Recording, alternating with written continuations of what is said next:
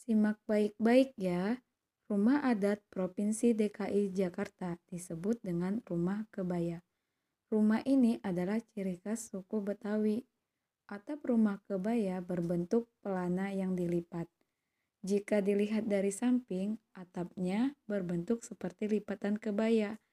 Di teras rumah biasanya tersedia meja dan kursi untuk menerima tamu atau bisa digunakan untuk kumpul bersama keluarga. Rumah kebaya di, biasanya dicat dengan warna-warna yang cerah.